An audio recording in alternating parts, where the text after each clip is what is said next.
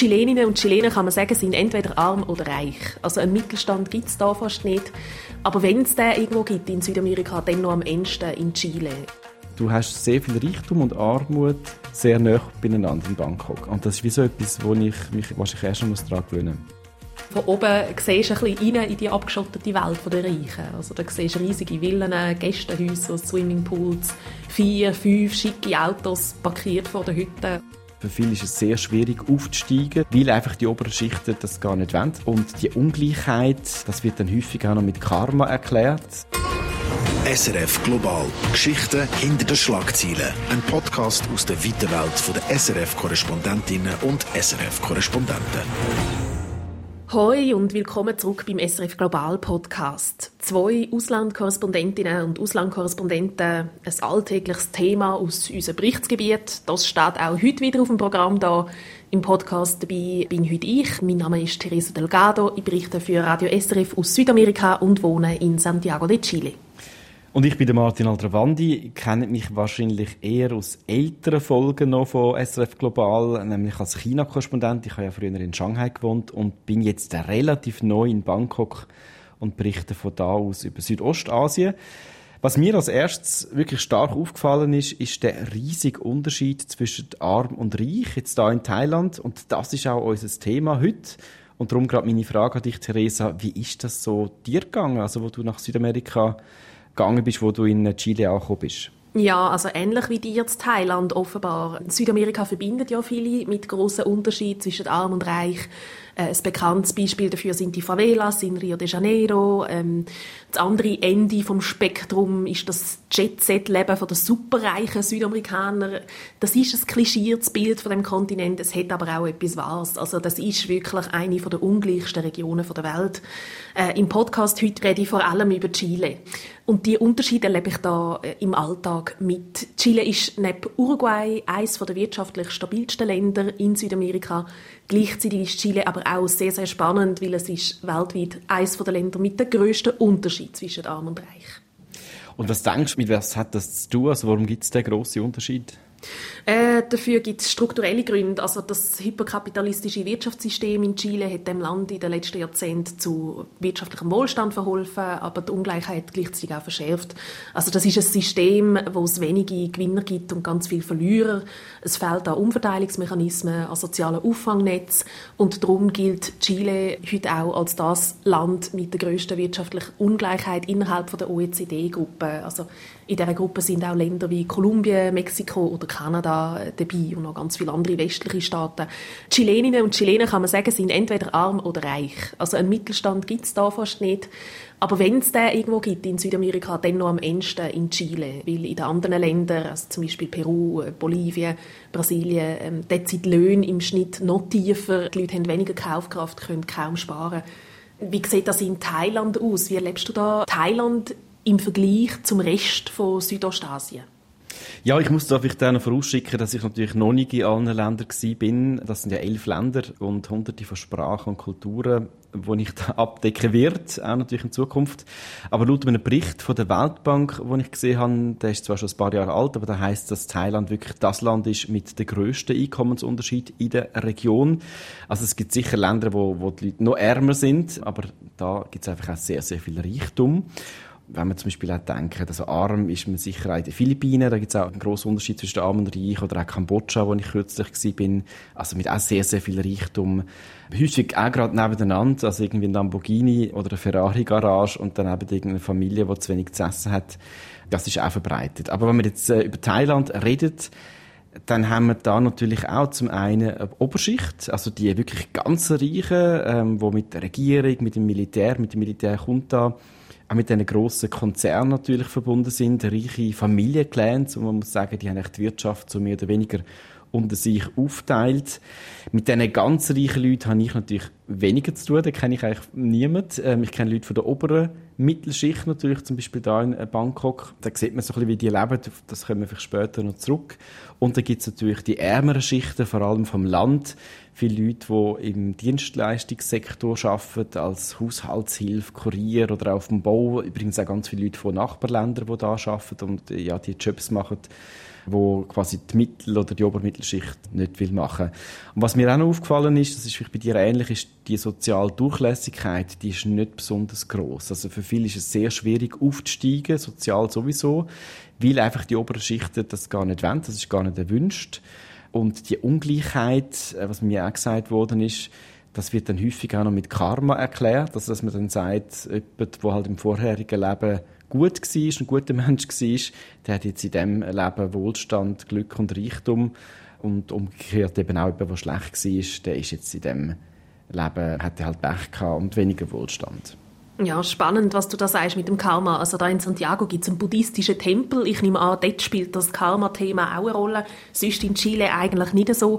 Das, was du gesagt hast mit der sozialen Durchlässigkeit, also die Aufstiegschancen und so, da erkenne ich Chile auch gerade wieder. Also es ist sehr, sehr schwierig äh, und teuer für ähm, chilenische Familien, zum Beispiel das Studium zu bezahlen von den Kindern. Oder wie das kostet da schnell einmal, je nach Studiengang, in einem Jahr umgerechnet etwa 3000 Franken aufwärts und der Monatslohn liegt da im Schnitt bei etwa 550 Franken im Monat. Also kann man sich gerade ausrechnen, dass man da ein paar Monate muss sparen muss, bis man sich überhaupt das Studium kann leisten kann. Da ist es auch so, dass es etwa nur eine Handvoll, also man kann sagen ein paar, vielleicht 150 Familien gibt, wo Wirtschaft und Politik Politik leiten in Chile. Aber damit man sich das Gesamtbild von unseren Ländern vielleicht ein bisschen besser vorstellen kann, Martin, wie teuer ist denn das Leben in Thailand, also so im Alltag, im Vergleich jetzt zum Lohn der meisten Leute?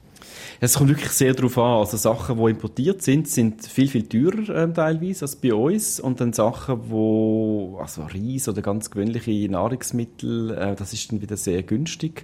Ähm, für Leute, die jetzt eben in dem Niedriglohnsektor arbeiten, sei es im Service oder auch die Lieferdienste und so weiter, auch die Hausangestellten, die verdienen, sagen wir mal umgerechnet, ein paar hundert Franken im Monat da kann man schon damit leben. Viel sparen ja auch Geld oder schicken vor allem auch Geld heim für die Familie auf dem Land ähm, oder im Nachbarland. Die müssen einfach schauen, dass, dass sie da mit dem durchkommen. Das ist knapp. Es ist auch schwierig jetzt gewesen, äh, während der Covid-Pandemie. Also da ist äh, Thailand wirtschaftlich sehr stark getroffen worden. Der Tourismussektor ist ja wirklich ein großer Teil von der Wirtschaft.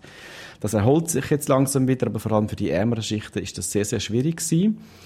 Was zum Beispiel auch teuer ist da und was mir aufgefallen ist, ist ähm, die U-Bahn und Hochbahn in Bangkok, wo man eigentlich würde meinen, das ist irgendwie ein öffentliches Verkehrsmittel. Das ist da, wird das vor allem von der Mittelklasse genutzt, natürlich auch für Touristen. Also ich nutze die auch oder auch viele Leute, also Büroangestellte zum Beispiel. Aber einfache Leute, die können sich das oder wollen sich das nicht leisten, weil das ist doch relativ teuer. Und die laufen oder fahren mit dem TÜV oder mit einem Bus, der nicht klimatisiert ist. Ja, das ist, hat mich noch überrascht, das hätte ich nicht so gedacht. Und beim Thema öffentliche Verkehrsmittel, da habe ich in Chile, also bei dem Land noch so ganz dunkel in Erinnerung, dass vor ein paar Jahren hat sich Protest gegeben oder? Eben gegen welche Preise für die Metro. Ja, genau, 2019, das ist der Io Social, also das sind Proteste gewesen, ähm, da ist es wirklich um eine Erhöhung gegangen von den Metrobilenpreisen, die kosten umgerechnet etwa 80 Rappen pro Bille und eine kleine Erhöhung, es ist glaube ich irgendwie um 20, 30 Rappen gegangen, ich weiß es nicht mehr genau, hat wirklich zu so breiten, grossen Protesten geführt, dass die Proteste nachher eine Debatte losgetreten haben über die Wirtschaftsordnung von dem Land. Also man hat nachher angefangen, alles in Frage zu stellen, sogar die Verfassung von dem Land. Und die stammt ja noch aus der Zeit der Militärdiktatur, von Augusto Pinochet. Und seit diesen Protest gibt es Bestrebungen, die Verfassung und das System zu ändern, damit es weniger Ungleichheit gibt in Chile. Also das ist wirklich verrückt.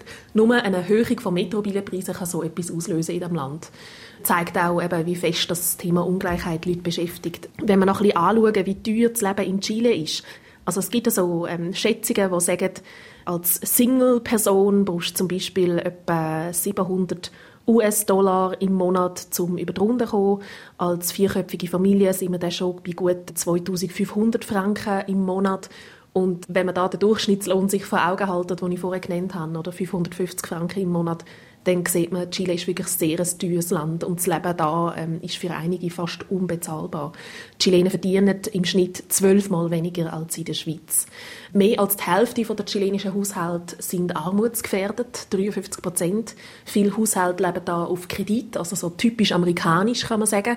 Ähm, die reichsten Chilenen verdienen etwa 26 Mal so viel wie die Ärmsten. Also das sind gewaltige Unterschiede und dazwischen liegen wirklich Welten. Vielleicht so als Gegenpol Pol. Wie sieht denn das Leben der reichen Leute in Thailand aus? Das sieht ziemlich gut aus. Das ist wahrscheinlich überall so. Ich nehme an, in Chile auch. Also, wenn man Geld hat, so ab Mittelklasse und aufwärts, kann man sich sehr viel eben leisten. Und das hat eben damit zu tun, dass einfach die Löhne so tief sind. Also es ist da völlig normal, dass eine Familie ähm, eine Haushaltshilfe hat. Also jemand, der da putzt und kocht. Ähm, wenn man ein Kind hat, dann hat man meistens auch eine Nanny, also ein Kindermädchen, das auch da wohnt. Leute, die ein bisschen reicher sind, die haben meistens sogar mehrere Hausangestellte. Grössere Wohnungen zum Beispiel haben in der Regel hinter der Küche oder so zwischen der Küche und der Waschmaschine noch so ein Zimmerli. Zum Teil ist es ein Verschlag, also häufig sogar ohne Fenster, äh, wo dann die Haushaltshilfe wohnt oder Haus, muss man fast sagen. Also die haben häufig auch keine Klimaanlage. Und das ist da fest, äh, also so akzeptiert, oder? Und die sind dann einfach da. Also ich habe das jetzt nicht als Einzelperson, ist, das wäre das jetzt ein bisschen übertrieben. Aber das ist wie etwas, was dann auch gar nicht in Frage gestellt wird. Ähm, oder auch die ganze Delivery-Kultur. Also, das kann man in der Schweiz ja auch, ist einfach relativ teuer. Aber ich könnte mir jetzt da nach dem 11 oder 12 irgendwie einen Snack oder ein Dessert, ein Glasse liefern lassen. Oder wenn man krank ist, irgendwie auf der App ein Medikament bestellen und dann bringt das jemand einem vorbei mit dem Töff in so 10, 15 Minuten. Das geht nur, oder, wenn, weil die Leute wenig verdienen. Das wird dann auch ausgenutzt natürlich. Und wie gesagt, es wird auch nicht so richtig hinterfragt von den Leuten, die richtig viel Geld haben, sondern ja, die sind sich das einfach gewöhnt. Und was ich auch schon gehört habe, schon auch bei Älteren, aber zum Teil auch bei Jüngeren, wo sie dann sagen, ja, die Leute, oder, die arm sind, die haben halt auch schlechte Bildung oder Leute, die auf dem Land sind, ja, die sollten doch gar nicht so können wählen, weil die sind ja gar nicht richtig informiert. Also wir jetzt zum Beispiel da in Bangkok oder so Mittelklasse und aufwärts, gutes Studium, wir sind doch die, die eigentlich müssen entscheiden oder wie Politik läuft. Also das ist so ein bisschen vom Mindset schon, glaube ich, anders als in der Schweiz. Und was auch dazu kommt oder im Leben, was viele Leute auch da haben, also die Reichen, die sind äh, sehr auch international orientiert. Also viel Kinder, der Nachwuchs studiert im Ausland, also vor allem in angelsächsischen Ländern, das gehört auch dazu. Ähm, oder zum Teil schon die Highschool, also quasi das Gymnasium, wo auch schon bereits im Ausland bestritten wird. Ich kann mir eben vorstellen, das ist in Chile wahrscheinlich ähnlich in vielen Bereichen. Ja, absolut. Also da gehen auch ähm, die Kinder der Reichen meistens in europäische oder amerikanische Schulen, die es da in Chile gibt, und haben dann Unterricht auf Spanisch natürlich, aber auch auf Englisch oder Französisch oder Deutsch, je nachdem. Die Reichen leben in Chile also ganz ein ähnliches Leben, wie du das aus Thailand beschreibst, also auch mit Hausangestellten, auch mit quasi Lieferservice und alles, was man will. Ähm, man muss sich einfach nur können leisten. Da in Chile ist der amerikanische Meritokratie-Gedanke auch sehr stark, also quasi die Idee, dass man ja alles kann erreichen kann, wenn man sich nur richtig Mühe gibt. Oder? Und, und, damit verbunden ist natürlich auch die Idee vom Gegenteil, also dass man sagt quasi, oder sich denkt, dass Leute, die arm sind, eben nicht alles gegeben haben oder und quasi selber die Schuld sind. Also das ist so eine Art Trugschluss von der Meritokratie-Idee. In der Stadt wohnen, also in Santiago wohnen die Reichen auf sehr grossen Grundstücken. Ähm, Im Süden von Chile können die sogar mehrere hundert Hektare groß sein. Ähm, in der Stadt sind es so Grundstücke, die zum Teil einen ganzen Straßenblock lang sind mit riesigen Mauern drumherum, Kameras, Sicherheitsleute von außen siehst nicht viel. Ähm, ich habe mir die Quartiere aus Neugier, ehrlich gesagt, ähm, mal von oben auf Google Earth angeschaut, weil mich interessiert hat, wie die Leute da leben, hinter diesen Mauern. Und von oben siehst du ein bisschen rein in die abgeschottete Welt der Reichen. Also da siehst du riesige Villen, Gästehäuser, Swimmingpools, vier, fünf schicke Autos parkiert vor der Hütte, oder? Paare haben auf dem Flughafen von Santiago auch noch einen Privatjet stehen und äh, gondelt mit dem jederzeit umeinander in der Weltgeschichte. Das ist wirklich so ein Jet-Set-Lifestyle die Meritokratie, das ist schon interessant. Also, das ist da schon auch, aber da ist es natürlich auch, von welcher Familie man kommt. Das ist sicher wichtig. Ganz viele Reiche stammen auch von chinesischstämmigen, quasi Einwanderer ab, oder? Wo halt vor vielen Generationen mal da angekommen sind. Das kommt vielleicht schon auch, aber ich habe das Gefühl, das ist weniger. Wobei ich kann mir vorstellen, in, in Chile ist die Meritokratie auch nicht wirklich echt. Also ich glaube, dass die Leute wirklich, dass alles auf Leistung beruht. Es gibt Leute, die das glauben und andere wissen natürlich, dass das auch ein Trugschluss ist. Oder wie ich gesagt habe, es gibt da eine Handvoll Familien, die alles kontrollieren. Ja, also es ist sehr viel, entscheidet sich daran, aus welcher Familie du kommst, wie viel Geld deine Eltern haben, um dir gute Schulen zu zahlen und wer das du kennst. Oder? Also das sind schon Sachen, wo die Leute auch wissen, dass das eine Rolle spielt. Also da ist es sehr wichtig, oder auch Politik ist natürlich auch eben Familiensache, ähm, ohne dass wir jetzt gross reingehen, aber ganz aktuell. Also zum Beispiel jetzt die Tochter vom Taxi in China war am ehemaligen Ex-Premierminister, der dann aus dem Amt putscht worden ist, der jetzt wieder will die hat ja auch kandidiert und ihre Tante ist ja schon Premierministerin gewesen. Also es ist so der eine Clan, oder, wo man sagt, okay, die sind ja auch in der Politik und auf der anderen Seite natürlich auch, also beim Militär. Also das ist wie so ein bisschen etwas, das hinterfragen zum Teil jüngere Leute natürlich schon immer mehr, aber das ist wie etwas, das nicht negiert wird, oder dass man sagt, das hat jetzt alles nur mit Leistung zu tun. Also wirklich so Familie, Familienzugehörigkeit, das äh, wird das sehr wichtig erachtet. Und nochmal zurückkommen, was du vorher gesagt hast. Also was mir halt auch da auffällt, ist, dass alles sehr nah beieinander ist. Also du hast sehr viel Reichtum und Armut sehr nah beieinander in Bangkok. Also ich weiß, ich bin ganz am Anfang bin ich in einem Airbnb noch gewesen, eine Zeit lang. Und die haben so einen Swimmingpool gehabt, also für die ganze Anlage, für das ganze Hochhaus. Das ist, glaube ich, im zehnten Stock oder so. Und da hat man so auf dem Swimmingpool ist ist man so geschwommen, hat können auf die ganze Stadt. Und ich habe einfach gewusst, wirklich zehn Stockwerke unten dran sind die Müllsammler, wo ich immer vorbeilaufe. Und die schlafen einfach auf ihren gesammelten ähm, Kartonschachteln. Und das ist dann wie so, du schwimmst dann so in dem Swimmingpool und irgendwie zehn Stockwerke unten sind einfach mehr oder weniger die Leute, die, die nichts haben. Und das ist sehr nah beieinander. Und das ist wie so etwas, wo ich mich äh, ja, wahrscheinlich erst schon daran gewöhnen. In Südamerika ist es eigentlich auch so, dass du oft so gerade auf einen Blick alles zusammen siehst. Also du siehst irgendwie, weiß auch nicht, der schicke, reich angelegte Politiker in seinem eleganten Anzug, der mit dem Handy telefoniert und das Aktenköfferli hat. Und nebenan ähm, eine Strassenverkäuferin, die irgendwelche Fleischspießli grilliert auf so einer Art äh, kleinen Stand oder, und versucht die zu verkaufen und nochmal nebendran einen Obdachlosen und einen Strassenhund. Also oft siehst du wirklich die Unterschied in einem Blick, in einer Szene. Aber in Santiago ist es schon so, dass du eigentlich pro Quartier komplett unterschiedliche Einkommensklassen hast. Also die ganz Reichen, mit denen kommst du fast nicht in Berührung, die wohnen so recht abgeschottet in eingezäunten Wohnsiedlungen. Die Mittelstandsquartiere ähm, sind wieder ein bisschen anders, ein bisschen lebendiger. Da hast du noch irgendwie ein Quartierläderli und das Kaffee, wo sich die Leute treffen oder einen Spielplatz.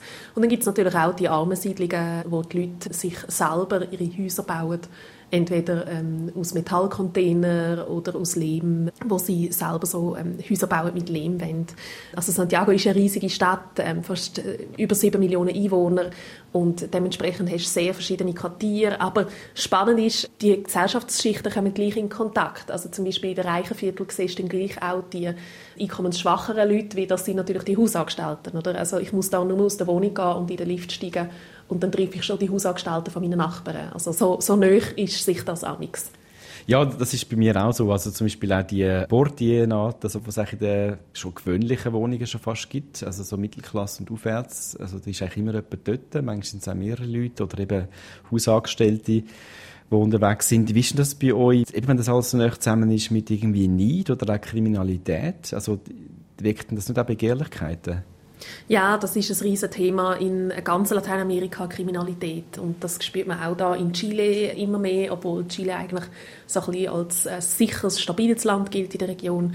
Ähm, wir haben da auch so Portiers in unserem Wohnblock. Oder? Ich wohne da so in einem Haus mit mehreren Mietwohnungen drin, auch Eigentumswohnungen.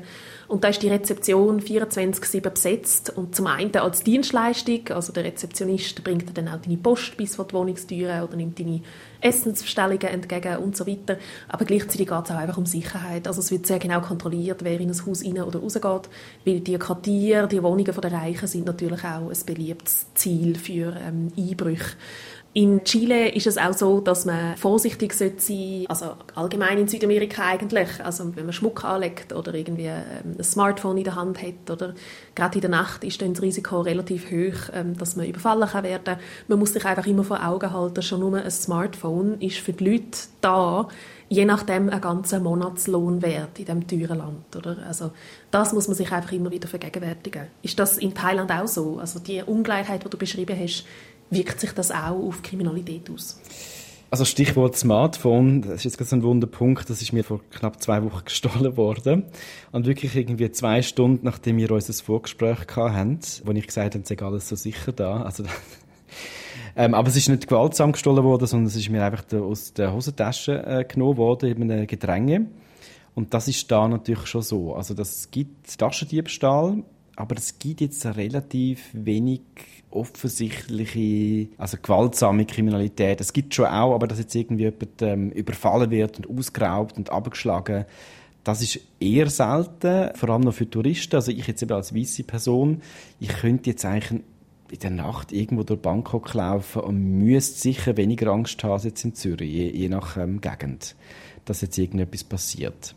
Also das ist sicher anders. Das hat auch damit zu tun, oder, dass natürlich gewaltsame Verbrechen jetzt gegen Touristen, die würden relativ schnell geahndet werden. Tourismus ist für Thailand nach wie vor sehr wichtig.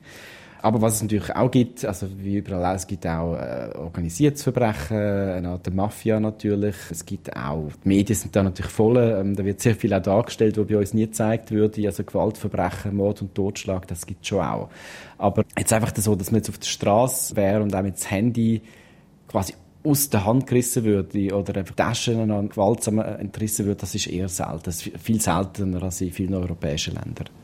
In Chile fällt mir jetzt gerade noch ein, oder wenn man über Ungleichheit und Kriminalität redet, gibt es übrigens auch noch die andere Seite. Also die Ungleichheit führt nicht nur bei armutsbetroffenen Leuten zu Kriminalität, sondern auch bei denen, die extrem reich sind. Also ich wohne da in eigentlich einem wohlhabenderen Quartier und bei uns ist es ein bekanntes Phänomen, dass es in der Nacht immer wieder zu Rasereien kommt, oder? Und das sind die Jugendlichen aus den reichen Quartieren, die von Mami und Papi irgendwie schon mit 17, 18 eine schicke Karre bekommen und die haben so viel Taschengeld, die koksen sich am Wochenende Nase voll und dann rasen sie einfach umeinander und bauen schreckliche Unfälle. Oder auch das eine Auswirkung von der Ungleichheit rund um das Thema Kriminalität.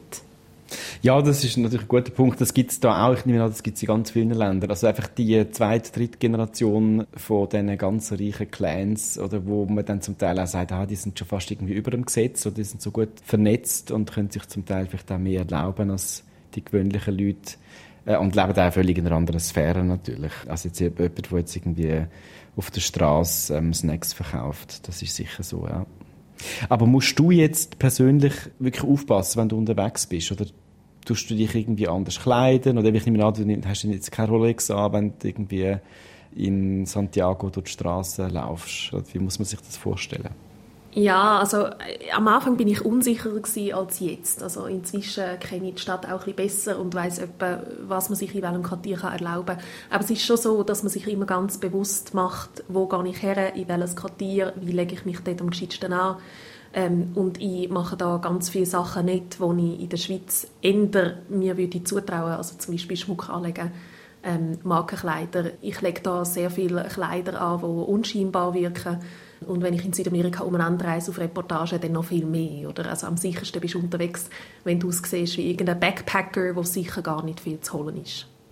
Jetzt haben wir sehr viel über Armut und Reichtum geredet. Gibt es in Chile dann irgendwie Hilfeleistungen jetzt für die ärmere Bevölkerung, eine Art Sozialstaat oder eher nicht? Ja, das gibt es schon in Chile und zwar äh, stärker als in den meisten anderen südamerikanischen Ländern. Aber wenn wir das vergleichen mit unserem europäischen Blick oder, oder vergleichen mit der Situation in der Schweiz, dann ist das da immer noch sehr ein schwach ausprägter Sozialstaat. Also es gibt in Chile, anders als in Peru oder Bolivien oder anderen Ländern, Arbeitslosengeld zum Beispiel. Das bekommst du da nur, wenn du zwölf Monate eingezahlt hast vorher in das System.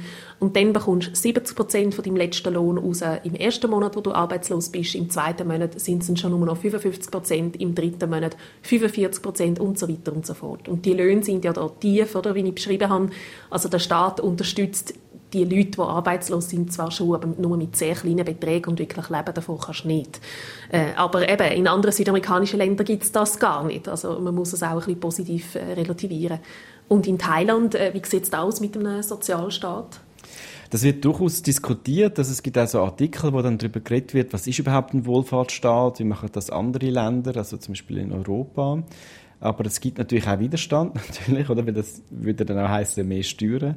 Momentan ist es wirklich minimal, also eben vor allem jetzt im Vergleich zu der Schweiz. Es hat Bestrebungen gegeben, oder es gibt gewisse Sachen, also zum Beispiel eben der frühere Premierminister, der dann aus dem Amt geputzt worden ist, der Taksin, der hat, äh, vor vielen Jahren hat er eine relativ einfache und günstige Krankenversicherung eingeführt, also für alle, auch für die ärmeren Schichten.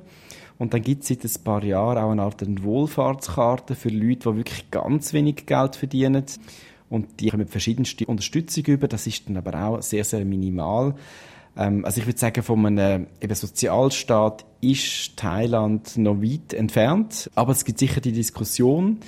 Und es gibt auch Forderungen, zum Beispiel von der einen Partei, wo jetzt, wo die Wahlen eigentlich gewonnen hat, aber jetzt trotzdem nicht an die Macht kommt, ist ein anderes Thema. Die hätten äh, die Mindestlöhne sehr, sehr stark anheben Zu dem kommt jetzt wahrscheinlich nicht.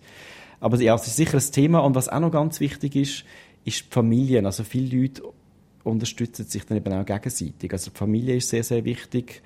Ähm, wenn man zum Beispiel arbeitslos ist, das wird dann auch erwartet, oder? dass man natürlich die Eltern unterstützt, äh, wenn die älter werden äh, und vielleicht nicht mehr arbeiten können ähm, oder zum Teil also bis zu Verwandten. Das ist da viel, viel verbreiteter als in Europa. Die Familie ist auch wichtig in Südamerika. Die Schere zwischen Arm und Reich geht weit auf in unseren Ländern, in Thailand und in Chile. Es ist eben auch Teil von unserem Alltag da, ein großer Teil, weil die Leute, die wir jetzt beschrieben haben, das sind die Leute, die wir jeden Tag treffen und interviewen. Merci vielmals fürs Zuhören. Falls ihr Feedback habt zu diesem Podcast oder Fragen, Anmerkungen an uns Korrespondentinnen und Korrespondenten, dann schreibt uns. Die erreichen uns via die E-Mail-Adresse studio.srf3.ch oder im Beschreib äh, von dieser Podcast-Folge in den Show Notes. Dort findet ihr den Link zu einem Formular und könnt uns auch dort schreiben.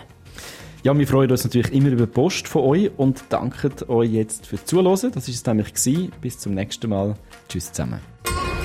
SRF Global. Geschichten hinter den Schlagzeilen. Ein Podcast aus der weiten Welt der SRF-Korrespondentinnen und SRF-Korrespondenten.